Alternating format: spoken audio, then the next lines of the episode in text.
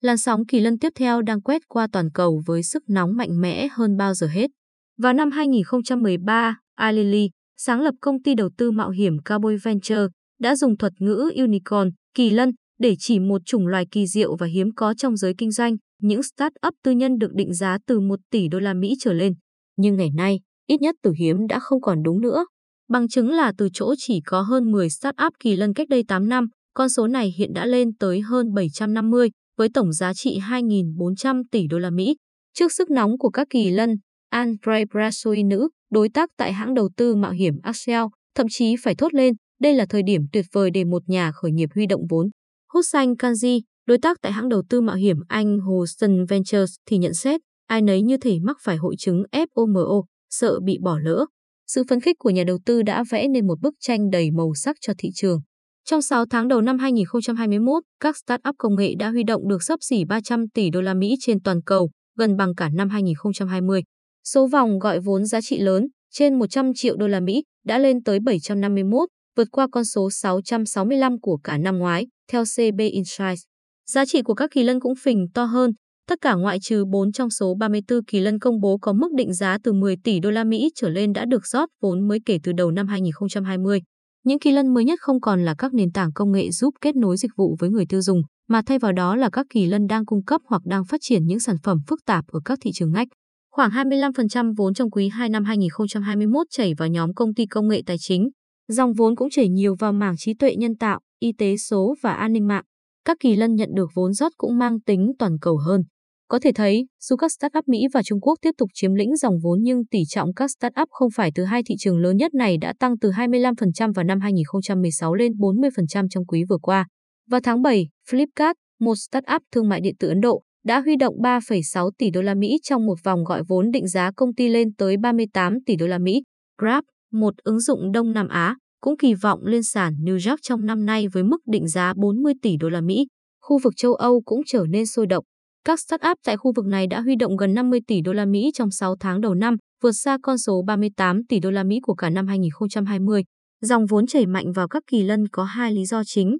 Một là làn sóng thoái vốn từ những nhà đầu tư mạo hiểm đã rót vốn giai đoạn đầu vào các startup. Số tiền thu về lại chảy trở lại vào các quỹ đầu tư mạo hiểm mới vì không muốn bỏ lỡ cơn sốt số hóa giai đoạn hậu COVID-19. Từ đầu năm đến nay, các quỹ đầu tư mạo hiểm mới này đã gọi được 74 tỷ đô la Mỹ chỉ riêng tại Mỹ, gần bằng con số kỷ lục 81 tỷ đô la Mỹ của cả năm 2020. Từ tháng 4 đến tháng 6 năm 2021, Tiger Global, một quỹ đầu tư của Mỹ, tính trung bình đã thực hiện 1,3 thương vụ mỗi ngày. Hai là sự cạnh tranh gay gắt hơn giữa các nhà đầu tư. Trước đây, sân chơi này được chiếm lĩnh bởi các công ty đầu tư mạo hiểm, nhưng nay thị trường đã xuất hiện những người chơi tương đối mới như các quỹ lương hưu, quỹ đầu tư quốc gia và các công ty quản lý tài sản gia đình. Quý vừa qua, chỉ riêng ở Mỹ, các nhà đầu tư phi truyền thống này đã tham gia gần 1.800 thương vụ, huy động tổng cộng 57 tỷ đô la Mỹ. Nhiều công ty bị thu hút bởi thành công của các thương vụ giai đoạn đầu của những người chơi tài tử, không phải là công ty đầu tư mạo hiểm. Lợi nhuận hàng năm của họ từ các khoản đầu tư thoái vốn trong vòng cấp vốn đầu tiên đạt trung bình 30% trong thập niên vừa qua, theo Pickbook. Con số này cao hơn gấp đôi mức sinh lời 10-15% của các quỹ đầu tư mạo hiểm kỳ cựu. Nhưng chuỗi chiến thắng này có thể kết thúc trong cay đắng bởi đó là điều từng xảy ra cách đây 2 năm, khi những công ty được định giá cao có mô hình kinh doanh thiếu bền vững đều chứng kiến mức định giá lao dốc không phanh như trường hợp của Uber, Lyft hay WeWork. Nhiều kỳ lân niêm yết gần đây vẫn tiếp tục chảy máu.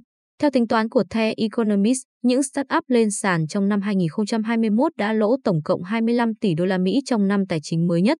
Việc đánh giá liệu những kỳ lân còn lại có xứng đáng với mức định giá cao chót vót hay không có lẽ chưa bao giờ khó khăn như lúc này. Giống như những startup trước đây, các startup này không tiết lộ số liệu tài chính. Dùng phương pháp suy luận từ các kỳ lân trước đó cũng không có ích gì vì các startup này theo đuổi tăng trưởng bằng mọi giá tại những thị trường kẻ thắng có được tất cả, trong khi nhiều startup ngày nay lại theo đuổi mức biên lợi nhuận cao bằng cách bán các công nghệ độc đáo. Đây có thể là một chiến lược bền vững hơn nếu công nghệ đó thực sự tốt, nhưng sẽ càng khó đánh giá hơn đối với những nhà đầu tư không phải là chuyên gia, đặc biệt khi đó là một công nghệ hoàn toàn mới, khó kiểm chứng, Nikola và Lothau, hai startup xe điện niêm yết vào năm 2020 thông qua sắp nhập ngược, đang bị điều tra bởi giới chức trách Mỹ vì bị cáo buộc đã thổi phồng tính khả thi về công nghệ của họ. Một rủi ro khác đến từ phía chính trị. Giới chức trách trên khắp thế giới ngày càng e ngại đối với việc cho phép các công ty công nghệ trở nên quá lớn hoặc bước chân vào các thị trường thuộc diện quản lý của nhà nước như tài chính hay y tế. Chính phủ Trung Quốc, chẳng hạn, gần đây đã loại ứng dụng Didi khỏi các kho ứng dụng của nước này sau đợt IPO 68 tỷ đô la Mỹ của Didi trên sàn New York với lý do lạm dụng dữ liệu của người dùng. Động thái này đã làm rét lạnh lòng giới đầu tư, dẫn đến vốn rót vào các startup Trung Quốc giảm mạnh trong hai quý vừa qua.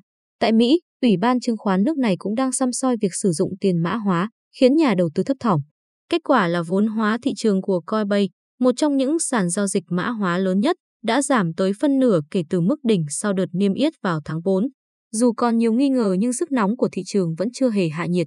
Theo một phân tích mới đây của Grandbase, khẩu vị gia tăng của các nhà đầu tư đã dẫn đến sự ra đời của 166 kỳ lân mới trong những tháng đầu năm 2021, tính đến ngày 13 tháng 5 năm 2021 so với con số 163 của cả năm 2020.